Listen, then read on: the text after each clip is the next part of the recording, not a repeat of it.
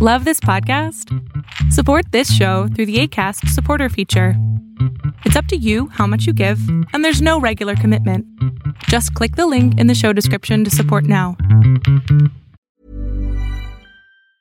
Hey, I'm Ryan Reynolds. Recently, I asked Mint Mobile's legal team if big wireless companies are allowed to raise prices due to inflation. They said yes. And then when I asked if raising prices technically violates those onerous two year contracts, they said, What the f are you talking about, you insane Hollywood ass? F- So to recap, we're cutting the price of Mint Unlimited from $30 a month to just $15 a month. Give it a try at mintmobile.com slash switch. $45 upfront for three months plus taxes and fees. Promo for new customers for limited time. Unlimited more than 40 gigabytes per month. Slows. Full terms at mintmobile.com. Hiring for your small business? If you're not looking for professionals on LinkedIn, you're looking in the wrong place. That's like looking for your car keys in a fish tank. LinkedIn helps you hire professionals you can't find anywhere else, even those who aren't actively searching for a new job but might be open to the perfect role. In a given month, over 70% of LinkedIn users don't even visit other leading job sites. So start looking in the right place. With LinkedIn, you can hire professionals like a professional. Post your free job on linkedin.com slash people today. Uh, the reason I love Walter Bond speaks so much is because his enthusiasm was so infectious. I mean, uh, sales is a transfer of emotion, a transfer of energy, and that's what we really felt from his presentation. He's a fantastic speaker. We've had big audiences and small audiences. He's done an, uh, an 11 city tour over two weeks. And uh, what he was really able to do was connect with the client. Thank you, Walter Bond. You are amazing, and I'm waiting in line to get your book and your CD signed, so I'm super excited to be here. He was probably just the best motivational speaker I've ever heard before. He was really I have a tremendous amount of respect because he did what business owners do. He didn't get this thing kind of uh, handed to him. Walter Bond is teaching you how to build a business or have a great life because he started. From scratch himself.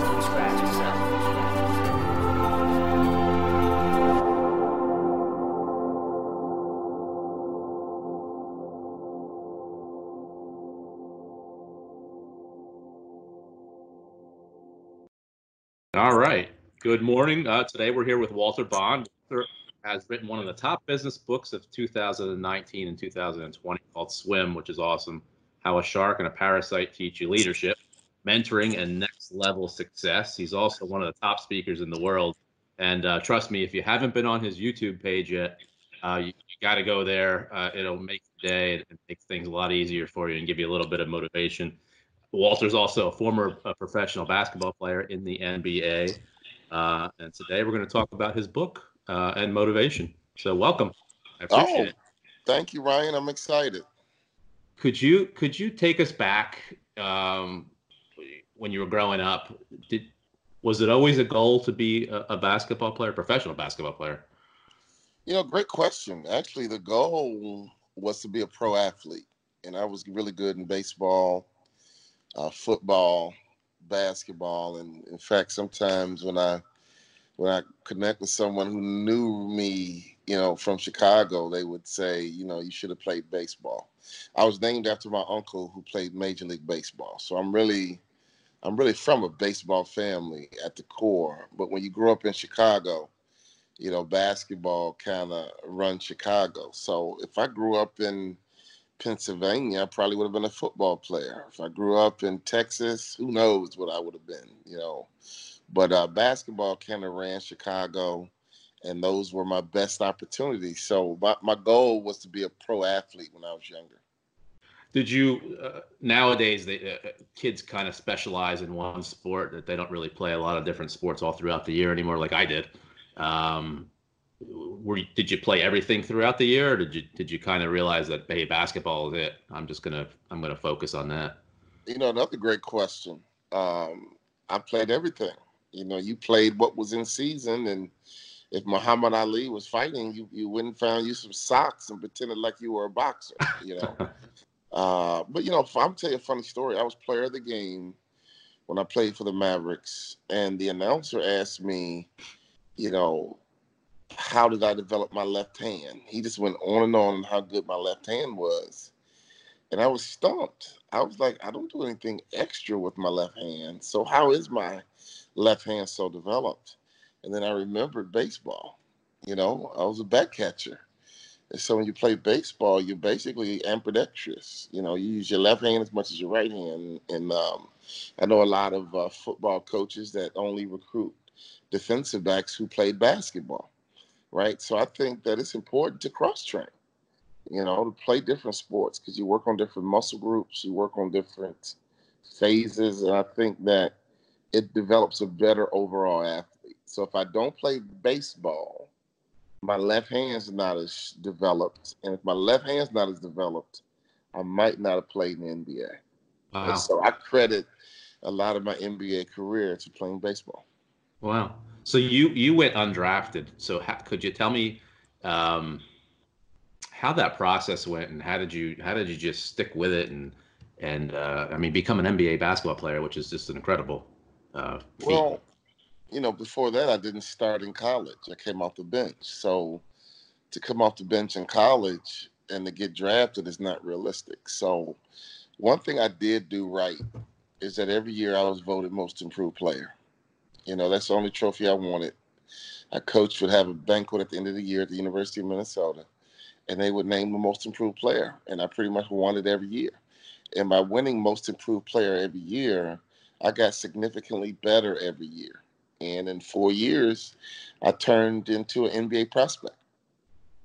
But I still had to get better when I left college. I played in the CBA for one year. I played in the, on a team called the Wichita Falls Texans. It was a minor league basketball team, you know, no different than the D League or the G League or whatever they call it today.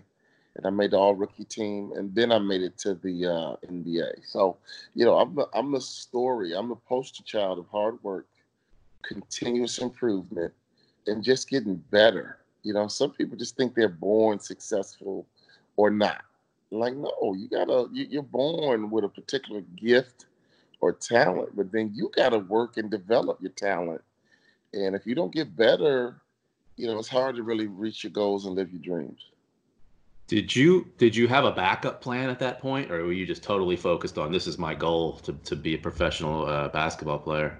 Well, you know, my parents were teachers, and so I graduated. I had my degree, and I got offered a job to become a hospital administrator. It was a seventy-five thousand dollar job in nineteen ninety-one.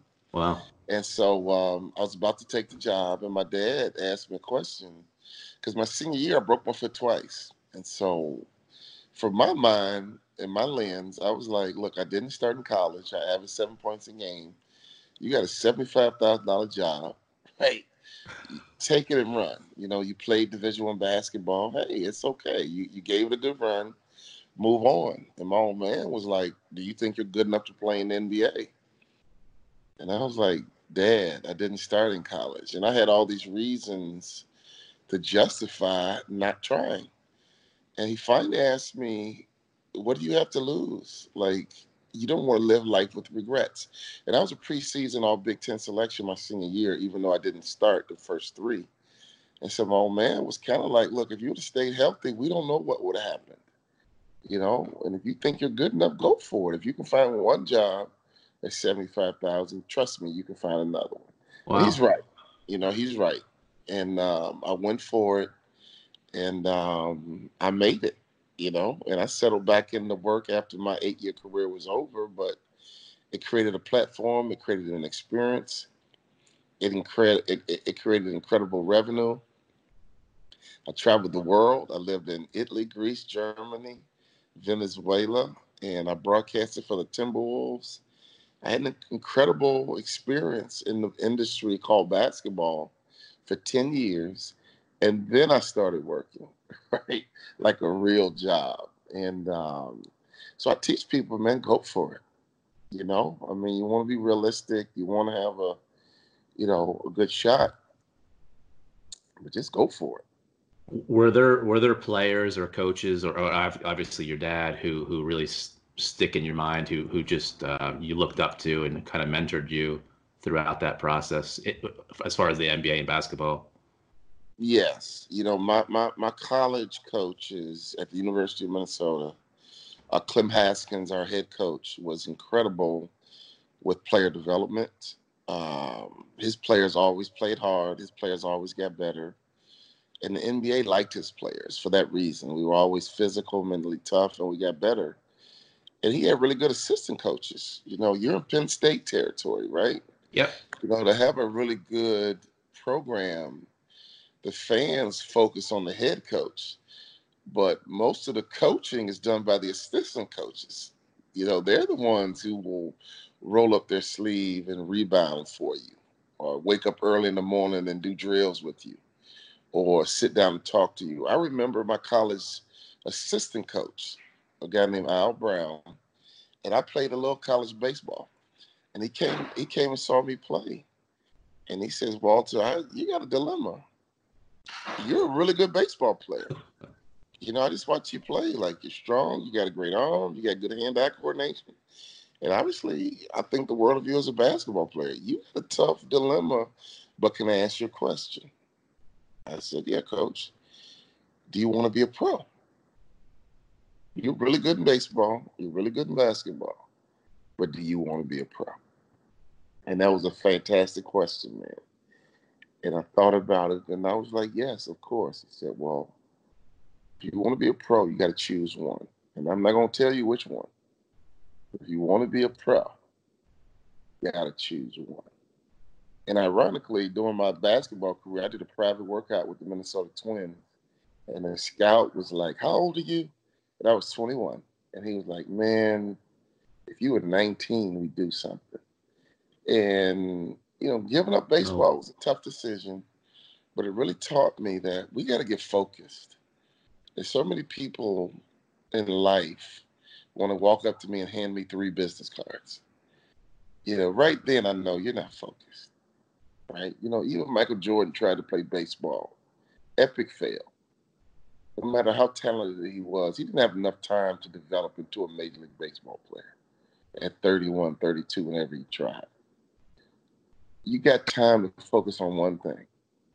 And if you choose the right thing, being focused on one thing, like LeBron, is brilliant because you can make so much money that you, you don't even need a second thing. But you know, we got people, and I almost did it. So I'm not being critical or judgmental.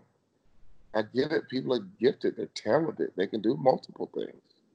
But if you want to be a pro, if you want to reach the top and be a pinnacle player, you got to choose one thing and get ultra focused on that one thing.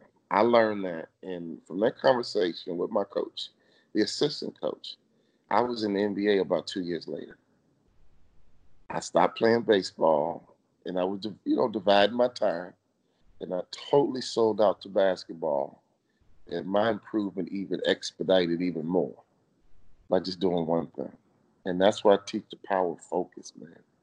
So many people out here are distracted Get focused on your career. Get focused on your role. Get focused on your one opportunity and go to work and become an impact player. And over time, you'll get exactly what you think you deserve out of life. But as long as we're distracted, you know, we always have the woulda, coulda, shoulda, shoulda kind of mentality. Were there were there players um, at your time when you were playing with them who had just had so much talent uh, but just didn't put the work in. And, and, then on the other end of that, who maybe didn't have all the talent, but just worked worked like heck, and um, just became better players than those those guys with all the talent. You know, another great question, Ryan. You know, in the book Swim, we talk about the sacred six, and one of the characteristics of a shark who runs the ocean, right? If you go to the beach and let your kids go swimming there's only one fish you worry about. It's a shark. Sharks run the ocean. but sharks never stop moving.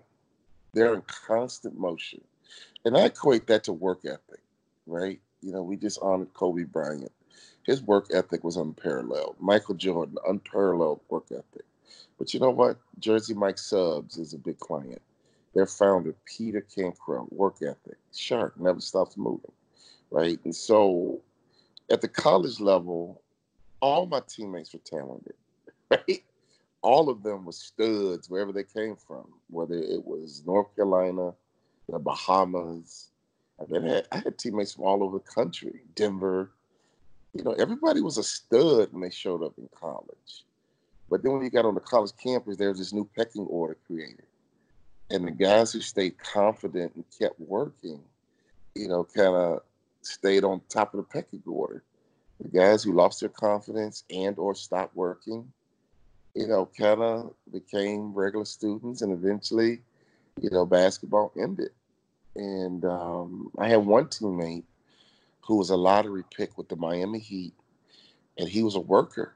I mean, his name was Willie Burton. He was the most talented teammate I ever had, but then he got derailed by anxiety and depression, and um, you know some mental health issues. I mean, the good news is now he's healthy. Um, he's teaching. He works in Detroit in the school district. He's the athletic director, and so even he got back on his feet, right?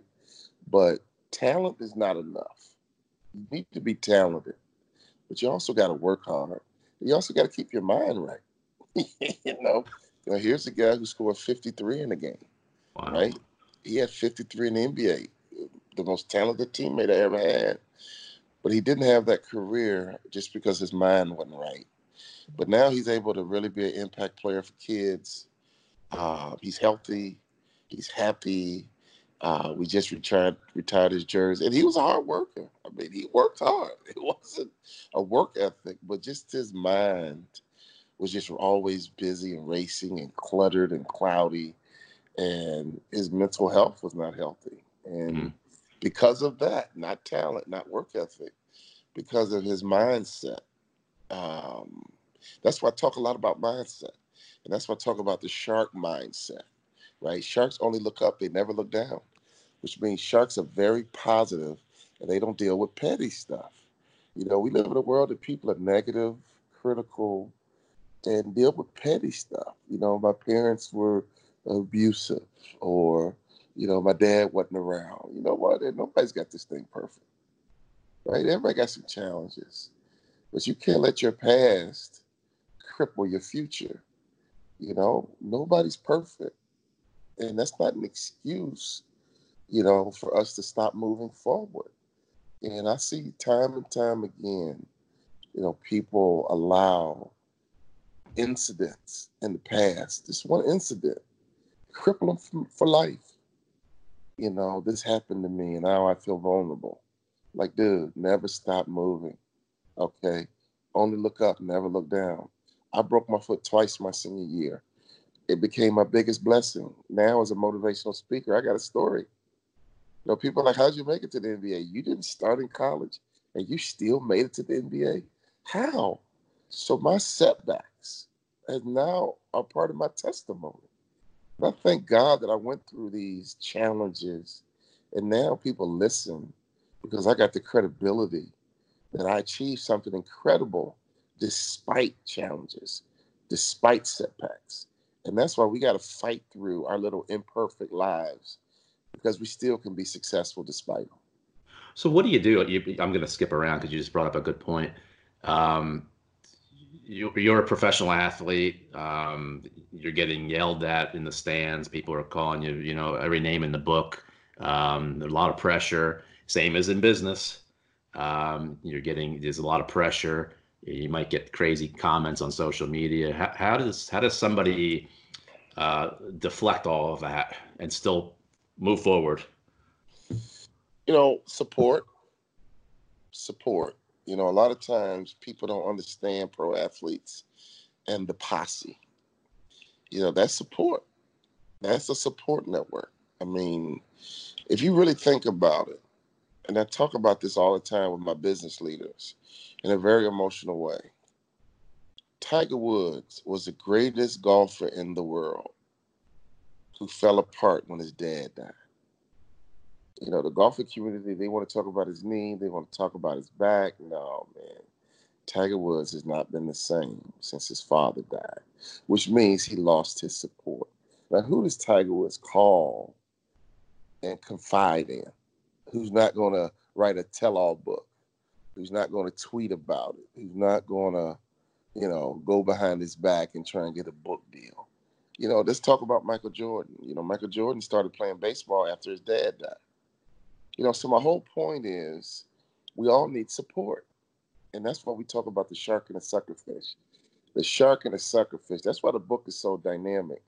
when I got the idea of the book from a fishing trip, my light clicked on and realized this is how I made it to the NBA. I had support.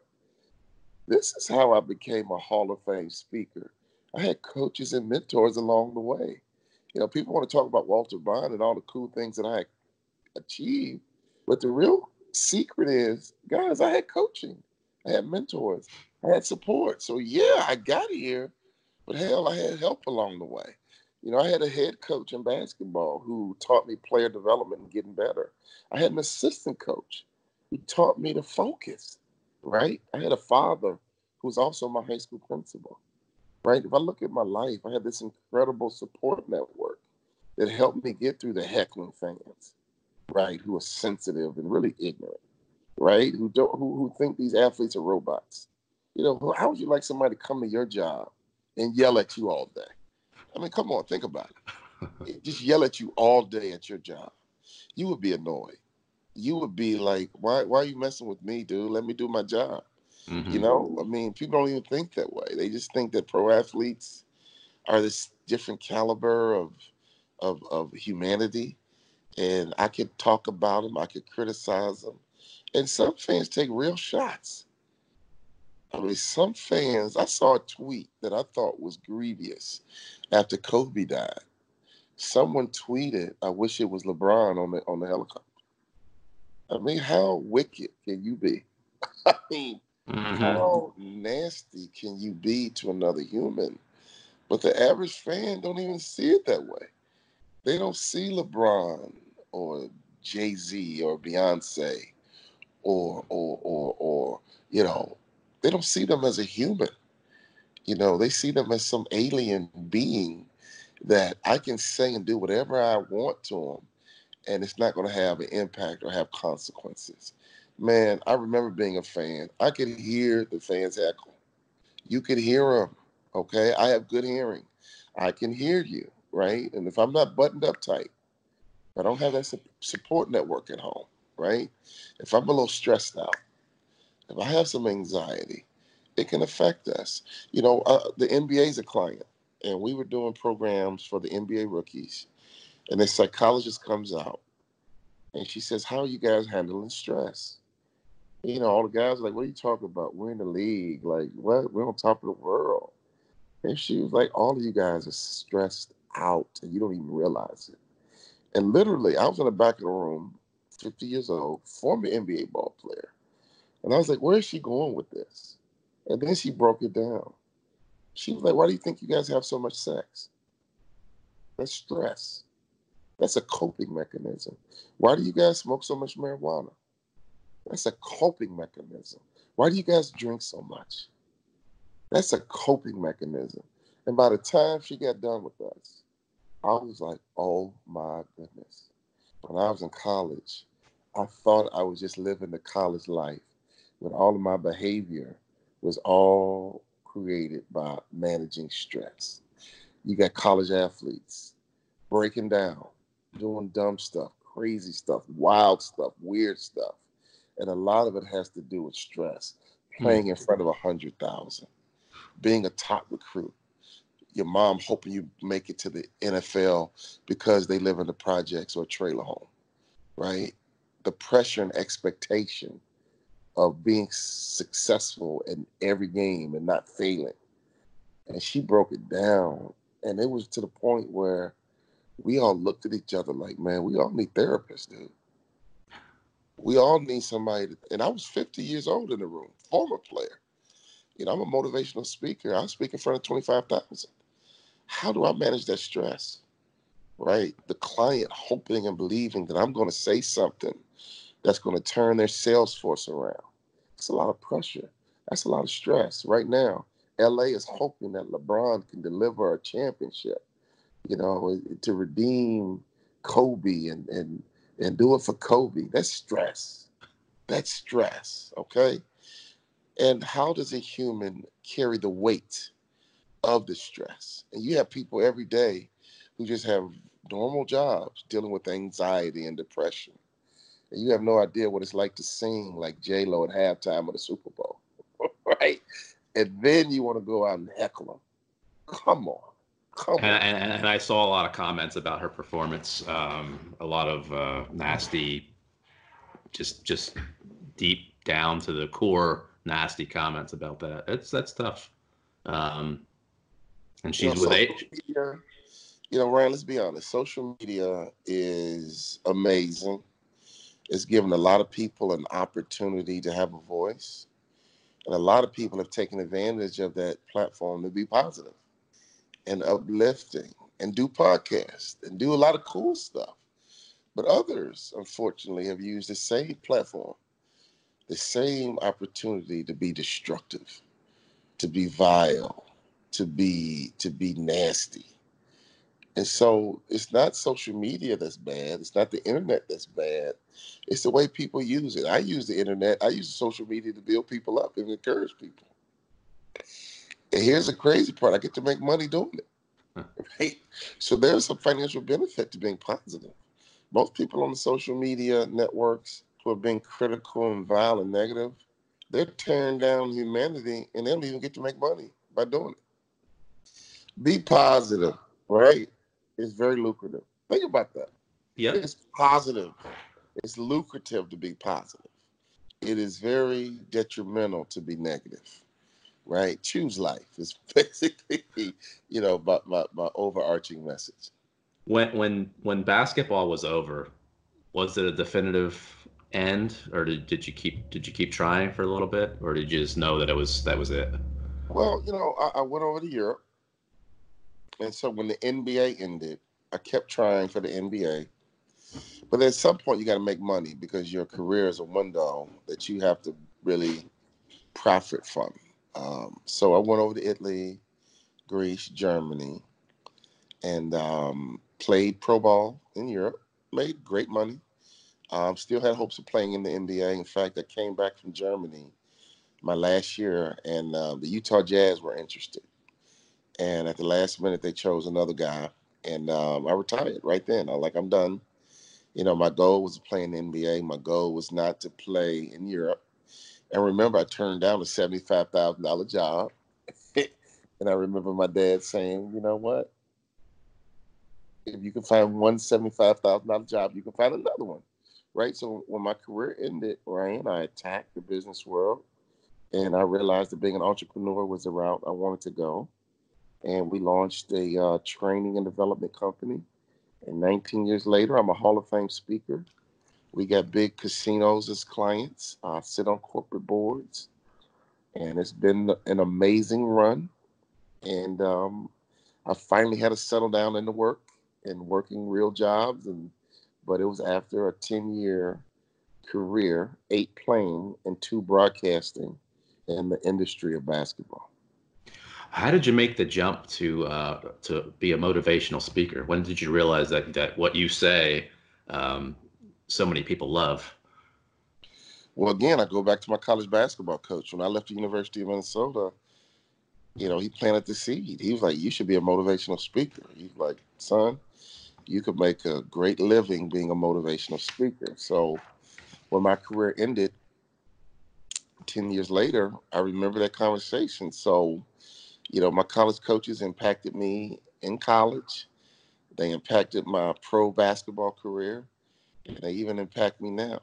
And it was my college basketball coach. His name's Clem Haskins. It was his idea, and I took.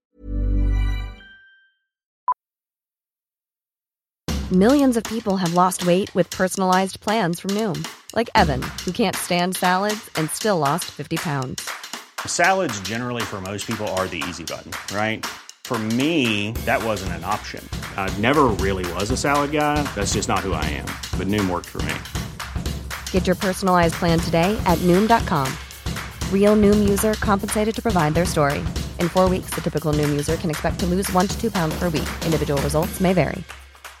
This is Paige, the co-host of Giggly Squad, and I want to tell you about a company that I've been loving, Olive and June. Olive and June gives you everything that you need for a salon quality manicure in one box. And if you break it down, it really comes out to $2 a manicure, which is absolutely insane. It's also so easy to get salon worthy nails at home with Olive and June. The difference between how your nails used to look when you did them yourself and now with the Mani system is a complete game changer. The best thing about Olive and June too is it's a quick dry, dries in about one minute, lasts for five days, and full coverage in up to one to two coats. Visit oliveandjune.com slash perfectmani20 for 20% off your first system. That's oliveandjune.com slash perfectmani20 for 20% off your first system. Hey, I'm Ryan Reynolds. At Mint Mobile, we like to do the opposite of what Big Wireless does. They charge you a lot, we charge you a little. So naturally, when they announced they'd be raising their prices due to inflation, we decided to deflate our prices due to not hating you. That's right. We're cutting the price of Mint Unlimited from $30 a month to just $15 a month. Give it a try at mintmobile.com slash switch. $45 upfront for three months plus taxes and fees. Promo for new customers for limited time. Unlimited more than 40 gigabytes per month. Slows. Full terms at mintmobile.com. Planning for your next trip? Elevate your travel style with Quince. Quince has all the jet setting essentials you'll want for your next getaway, like European linen, premium luggage options, buttery soft Italian leather bags, and so much more. And is all priced at 50 to 80% less than similar brands. Plus, Quince only works with factories that use safe and ethical manufacturing practices. Pack your bags with high-quality essentials you'll be wearing for vacations to come with Quince. Go to quince.com slash pack for free shipping and 365-day returns. Come up on it 10 years later. And that's why when I see him, man, I get emotional because I'm like, dude, you have no idea what kind of impact you had on my life. You know, we're not even talking about my parents, right? My parents were amazing. But my college basketball coach developed me into an NBA ball player and also gave me an idea on a career that has been incredibly lucrative. Right. So, I mean, you're talking about an impact player in my life. You don't want to talk about a shark and a suckerfish. You know, he's my shark and I was his suckerfish. And if you don't understand that, you got to read the book Swim. But again, it goes back to having great coaches, great mentors, of having support, right? Everybody got a dream.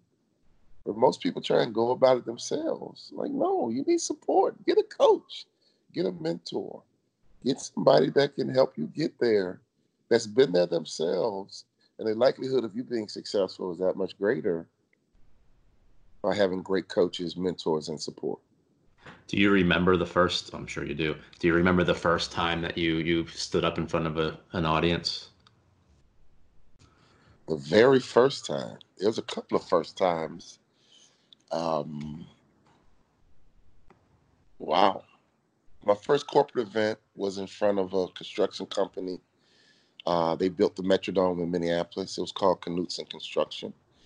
Um, during my basketball career, I spoke in front of 10,000 one day.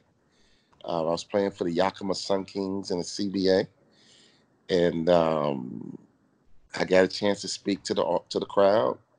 And 10 minutes later, people were like, "Dude, you're good, right? It's, it's really just a gift that um, God gave me. But um, I really started in high schools and middle schools, you know, and then we kind of pro- progressed to corporate America. So there's wow. a bunch of first, you know. I can't really think about the very first time I got in front of people because uh, in college we went around a lot to churches and middle schools, high schools, and I became the unofficial spokesman for the team. And that's where my coach kind of got that idea. Hmm. So when I, um, like I said earlier, if you haven't checked out uh, Walter's uh, YouTube page, you should. When I um, scheduled this, I, my son works with me and he edits the videos, and he just got out of college. When I showed him we were going to talk to you, Walter, he knew exactly who you were because he watched your videos while he was in college and it helped him out through a lot of stuff. So um, I just wanted to say thank you for that. I appreciate that. No, uh, that's what we do. We serve people. What What's the best thing about helping people to you? Just knowing it's the right thing. You know, I mean, to me, that's my purpose. I take joy in it. Um, serving mankind is, I think, what God wants us all to do and I'm, I'm happiest when I'm serving. I'm miserable when I'm thinking about myself and focused on myself and focused on my issues. So think about what I just said.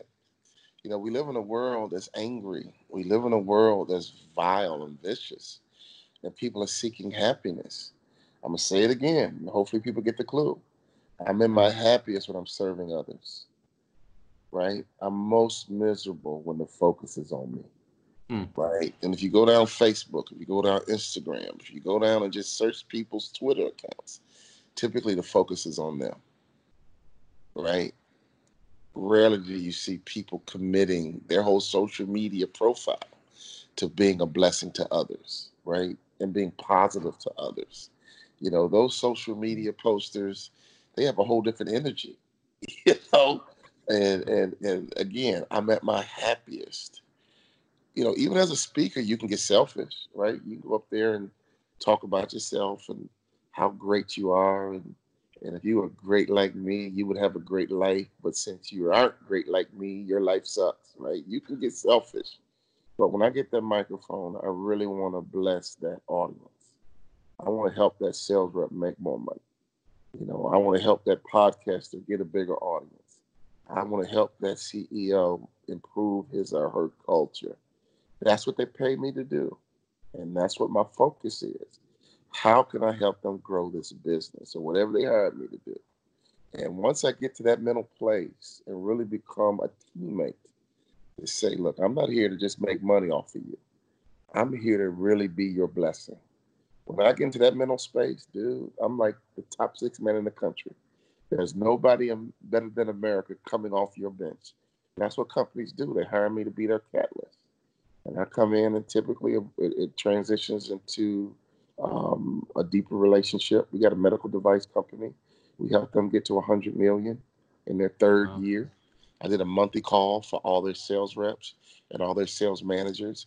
And so we had serious touch, serious impact on a medical device company that goes on to help people with hernias and people with burns and wounds, right? So I'm able to help people heal from a hernia better because I'm motivating a sales force to sell it better.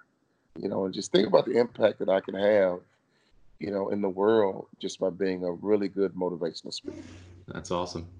So you you you said earlier that uh, you you got the idea to write the book Swim on a fishing trip.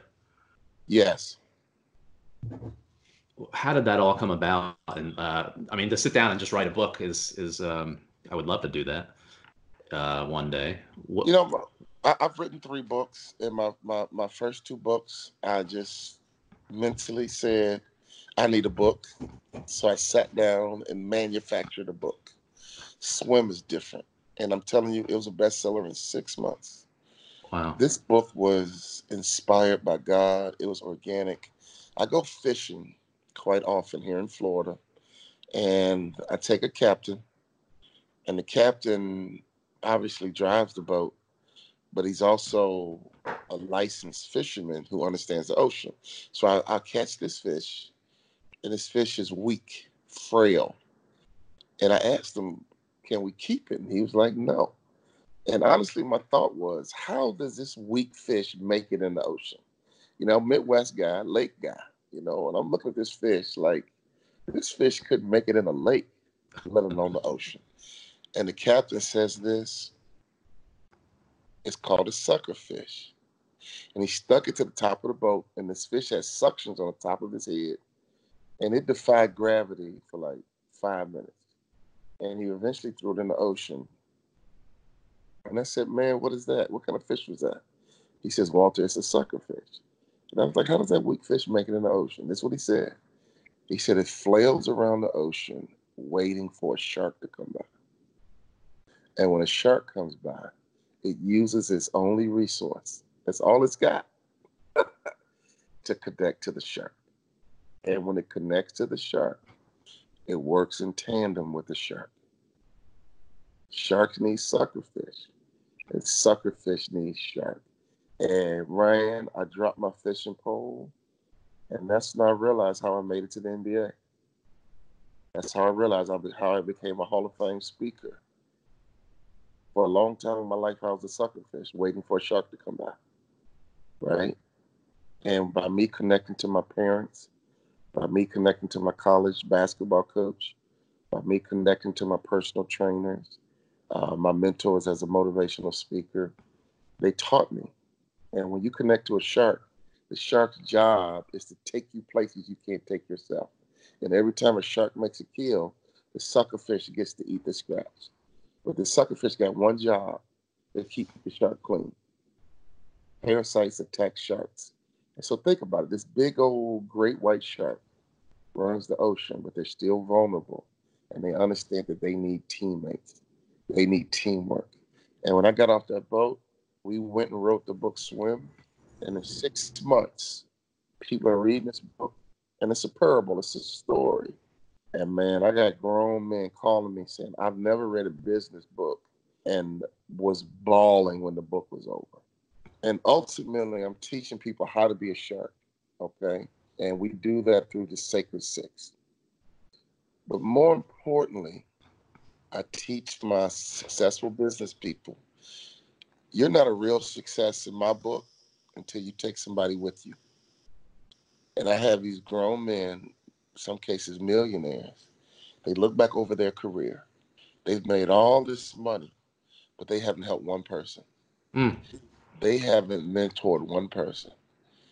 They haven't developed one person that can say, you know what, I mentored that, that kid, and now that kid is a president. I mentored that kid. Now that kid is the national sales director. I mentored that kid, and that kid is a VP of sales. And the conviction that these men feel and women at the end of their career, realizing that I've just been getting mine all these years, and I haven't helped one person get successful.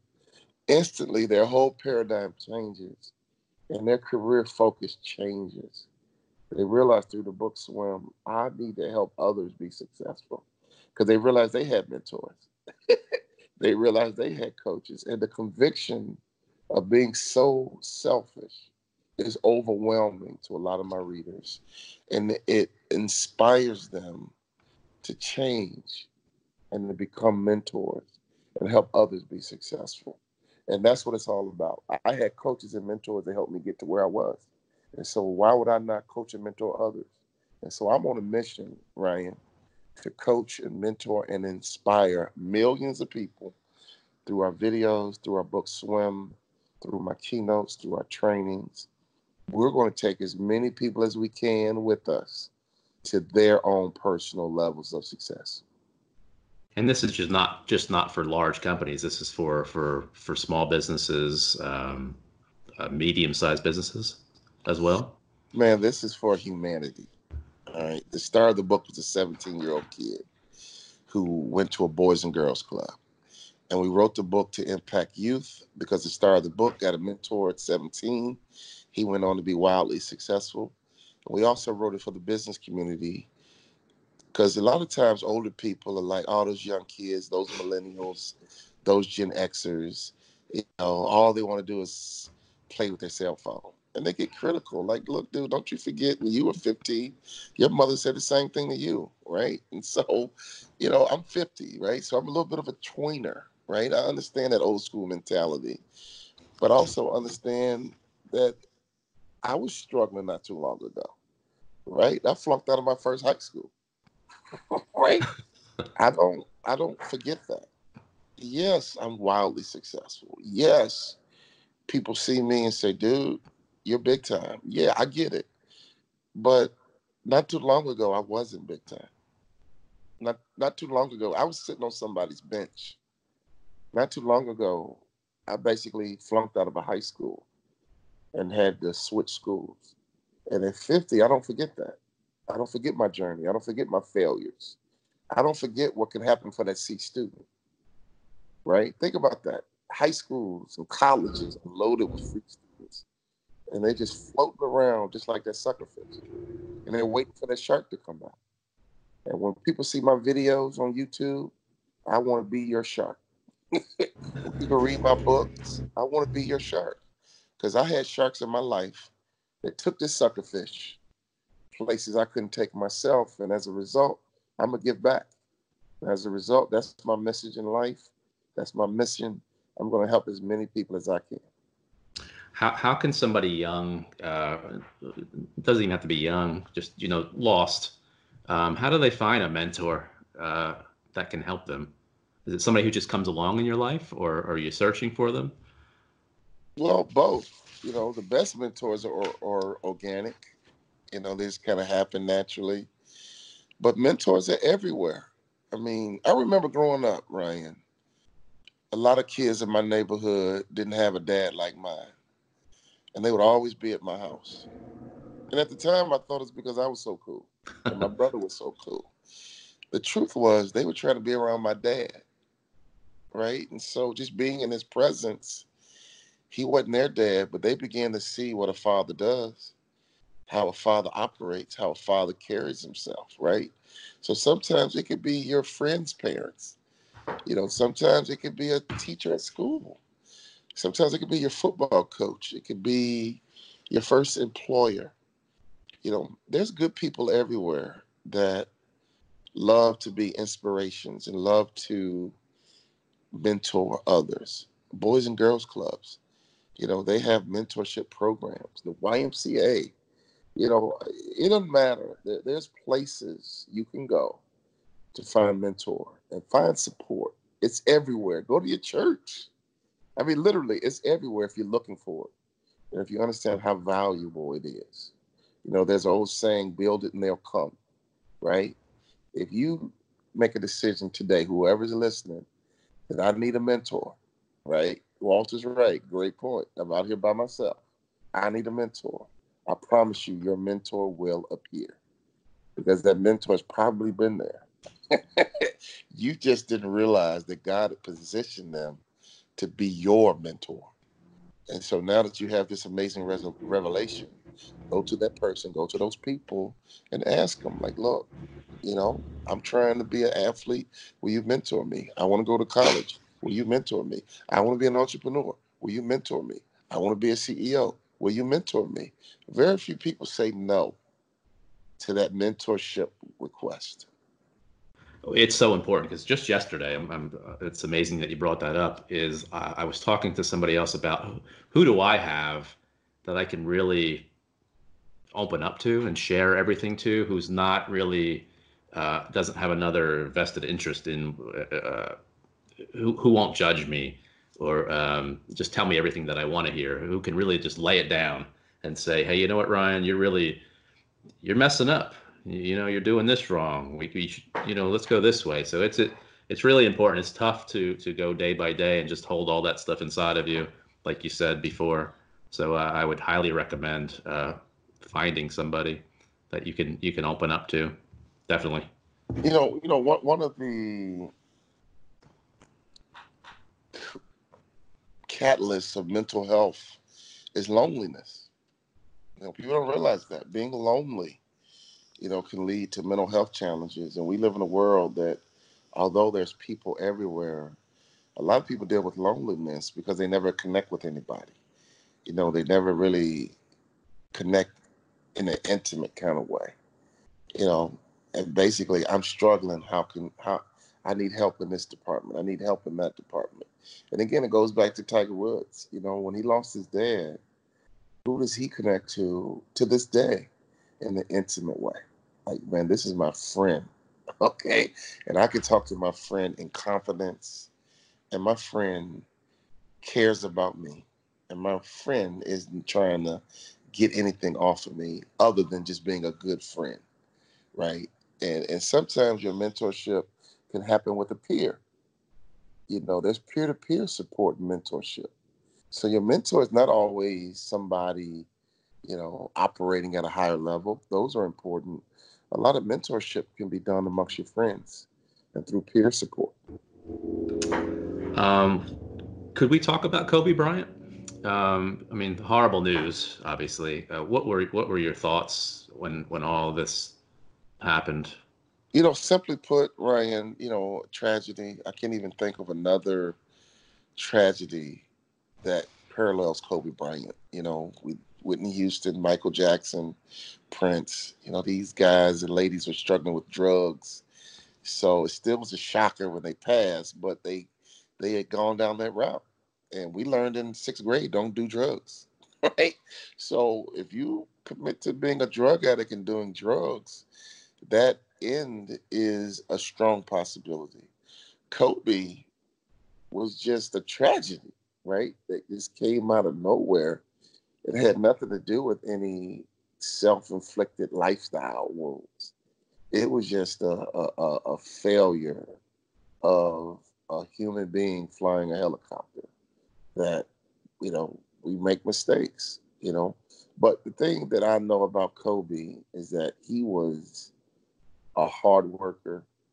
He was a shark who never stopped moving, right? And even when his career was over, he had developed in, in, into such a better person. People don't realize that early in his career, he had a bad reputation for being a narcissist, for being antisocial, being a loner. And, you know, if you really think about Kobe, he was born and raised in Italy for, for the most part, you know? So he got to Italy when he was six. Language barrier. When you're six years old, you got to go to school. So here he is, this black kid, dumped into a classroom who doesn't speak the language. So he had to work really hard to fit in in Italy. He lived there from 6 to 13, comes to America as a teenager, and he's basically a black Italian kid. right? And then he had to really work hard to fit in here. So I think he got a little bit of a bad reputation that he was a loner, aloof, uh, standoffish. I think he was probably a little socially awkward, right? But also a very confident basketball player, right? That's different, and it probably was was interpreted as arrogance, narcissism, and I just think he was just socially awkward. You know, the NBA is uh, it's in, in a lot of cases it's an urban game, it's an urban sport. So here he is, a black guy who's an Italian guy, came from an Italian culture. I lived in Italy and I understand the culture of, of Italy around a bunch of black guys, a bunch of Russians. Who know? he probably was like, dude, like I don't fit in anywhere I go. Like I'm a unique oddball, and it probably was his mindset. And um, eventually, I think he developed his social skills. And I heard uh, Derek Fisher talk about it, his teammate, that when Kobe had a child, that's when Kobe changed. Mm. Right? And think about it. When before kids, it's about you. And the moment you have a child, you got to start taking care of somebody else. And you learn how to serve somebody else. And I think that really got Kobe out of his shell. And he had a bunch of girls. And girls are different than boys. Girls will talk to you. Girls are passionate. Girls get emotional. And having girls creates a different type of father child dynamic than father son. You know, sons are one word answers. How's school? Fine. what are you gonna do when you get home? Nothing. You hungry? Yeah. You know, you ask girls how school. Thirty minutes later, you realize that, you know, she had a project due, and you got to help her. you know, girls are just totally different than guys, and I think Kobe being surrounded by four girls and a wife really pulled the best out of him to where not only did he develop as an amazing basketball player, he developed in a into a very philanthropic, uh, sociable, likable, nice guy. So to me, he not only reached his potential as a as a basketball player, he was reaching his potential as a person. And that's what I respect the most about Kobe. Awesome. And that's the best way to remember somebody, not just watching their basketball highlights, but uh, hearing about uh, what they what they are about. Um, what are your goals for this year, personally? You know, I mean, 2019 was our best year ever. Uh, 2020 is off to an amazing start. Um, so my goals now are kind of shifting a little bit away from my personal success. I want to get in better shape. Um, I told my daughter the other day, I'm 51. Uh, my biggest regret is getting out of shape, you know, as a basketball player. I recently lost about 13 pounds. And 2020 for me is about continuing to impact people, but also take care of me better, you know, get in better shape, um, get more discipline, and get back to looking and feeling like an athlete again. You know, and I travel a lot, so I'm always on airplanes. I'm always at these steak dinners with, with expensive wine and incredible food, incredible dessert. And it's no excuse? You know, I'm an athlete, right? I used to be very meticulous with my diet. I used to be very disciplined. And for whatever reason, I let go. And this year, my goal is to get my butt back into athletic form. I want to become a 51 year old athlete again. Awesome. Who looks like a former NBA ball player and not a left tackle for Penn State. where where I'm gonna put all your links up here for everybody to see. I I, mean I highly recommend them. Uh, if at least go to YouTube and watch some of these videos, and then it'll lead you to everywhere else. Where can we? Uh, where can everybody find your your your book at? Um, yeah, um, couple of places. One, you can text shark to six six eight six six. Just text the word shark to 66866. You can go to our website, walterbond.com. Um, we have tons of product on our website. We have coaching programs. We teach people how to build their own speaking business. Uh, we coach a lot of companies, their leadership team, their sales forces. So walterbond.com is probably the best resource. Uh, a link to the book is walterbond.com backslash swim. You know, we got people who buy 30 at a time, 100 at a time, 200 at a time.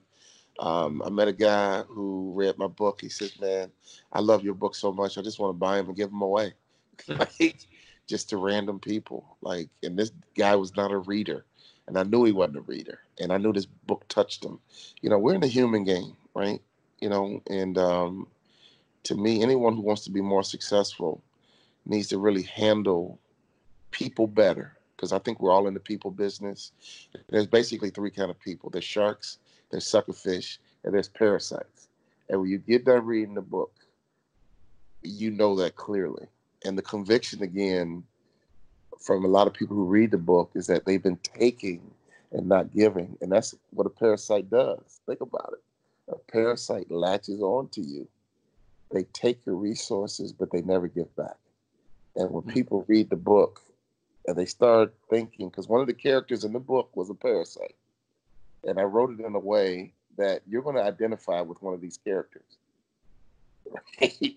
And if you start identifying with that parasite, it is a horrible feeling. And it really inspires people to change and become more of a giver. And it really become more concerned about their fellow man and helping somebody else. And again, as I said earlier, that's the key to happiness. That's the key to prosperity. And I think that's what God wants. He wants us to be in service to mankind. And by doing that, that's how you get blessed. right? If you really think about Jesus Christ, he was in the people business. That's the only business he was really in, if you really think about it. And I think if we all take that lesson and get into the people business, we'll prosper as well. Uh, Walter, I really appreciate it. I mean, I, I, you're really helping people out, and hopefully, um, uh, more people will see your message. Definitely. Awesome. So. Shark Shark Mindset. Uh, we have a video called Shark Mindset. It has gone viral. I'm assuming that's what your son saw. Yeah. Uh, we had close to three million views and going. And once people get into our Shark Mindset world, they love our T-shirts. They love everything about the Shark Mindset. The book Swim, the Sacred Six. You know, so just plug into us, and we want to support you, whoever you are, to get to where you want to be. Awesome. Thank you so much. I appreciate it. Awesome. Thanks, Ryan. Have a yes, sir. Day. Thank you.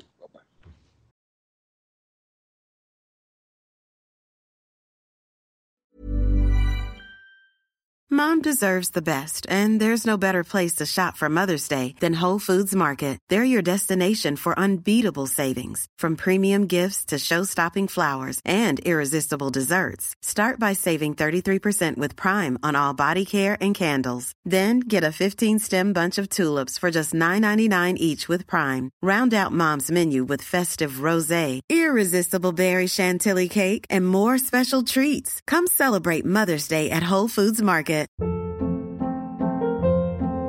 Hold up. What was that? Boring. No flavor. That was as bad as those leftovers you ate all week. Keke Palmer here, and it's time to say hello to something fresh and guilt-free. Hello Fresh. Jazz up dinner with pecan-crusted chicken or garlic butter shrimp scampi. Now that's music to my mouth. Hello Fresh. Let's get this dinner party started. Discover all the delicious possibilities at hellofresh.com. Mom deserves the best, and there's no better place to shop for Mother's Day than Whole Foods Market. They're your destination for unbeatable savings, from premium gifts to show-stopping flowers and irresistible desserts. Start by saving 33% with Prime on all body care and candles. Then get a 15-stem bunch of tulips for just $9.99 each with Prime. Round out Mom's menu with festive rosé, irresistible berry chantilly cake, and more special treats. Come celebrate Mother's Day at Whole Foods Market. Hey, everybody, thanks for listening to my podcast. If you're looking for social media content for your contracting business, painting contractors, carpenters, electricians, any type of contractor, please check us out on Instagram at Amato Media or check us out on LinkedIn. We can definitely help you all out. So, have a great day.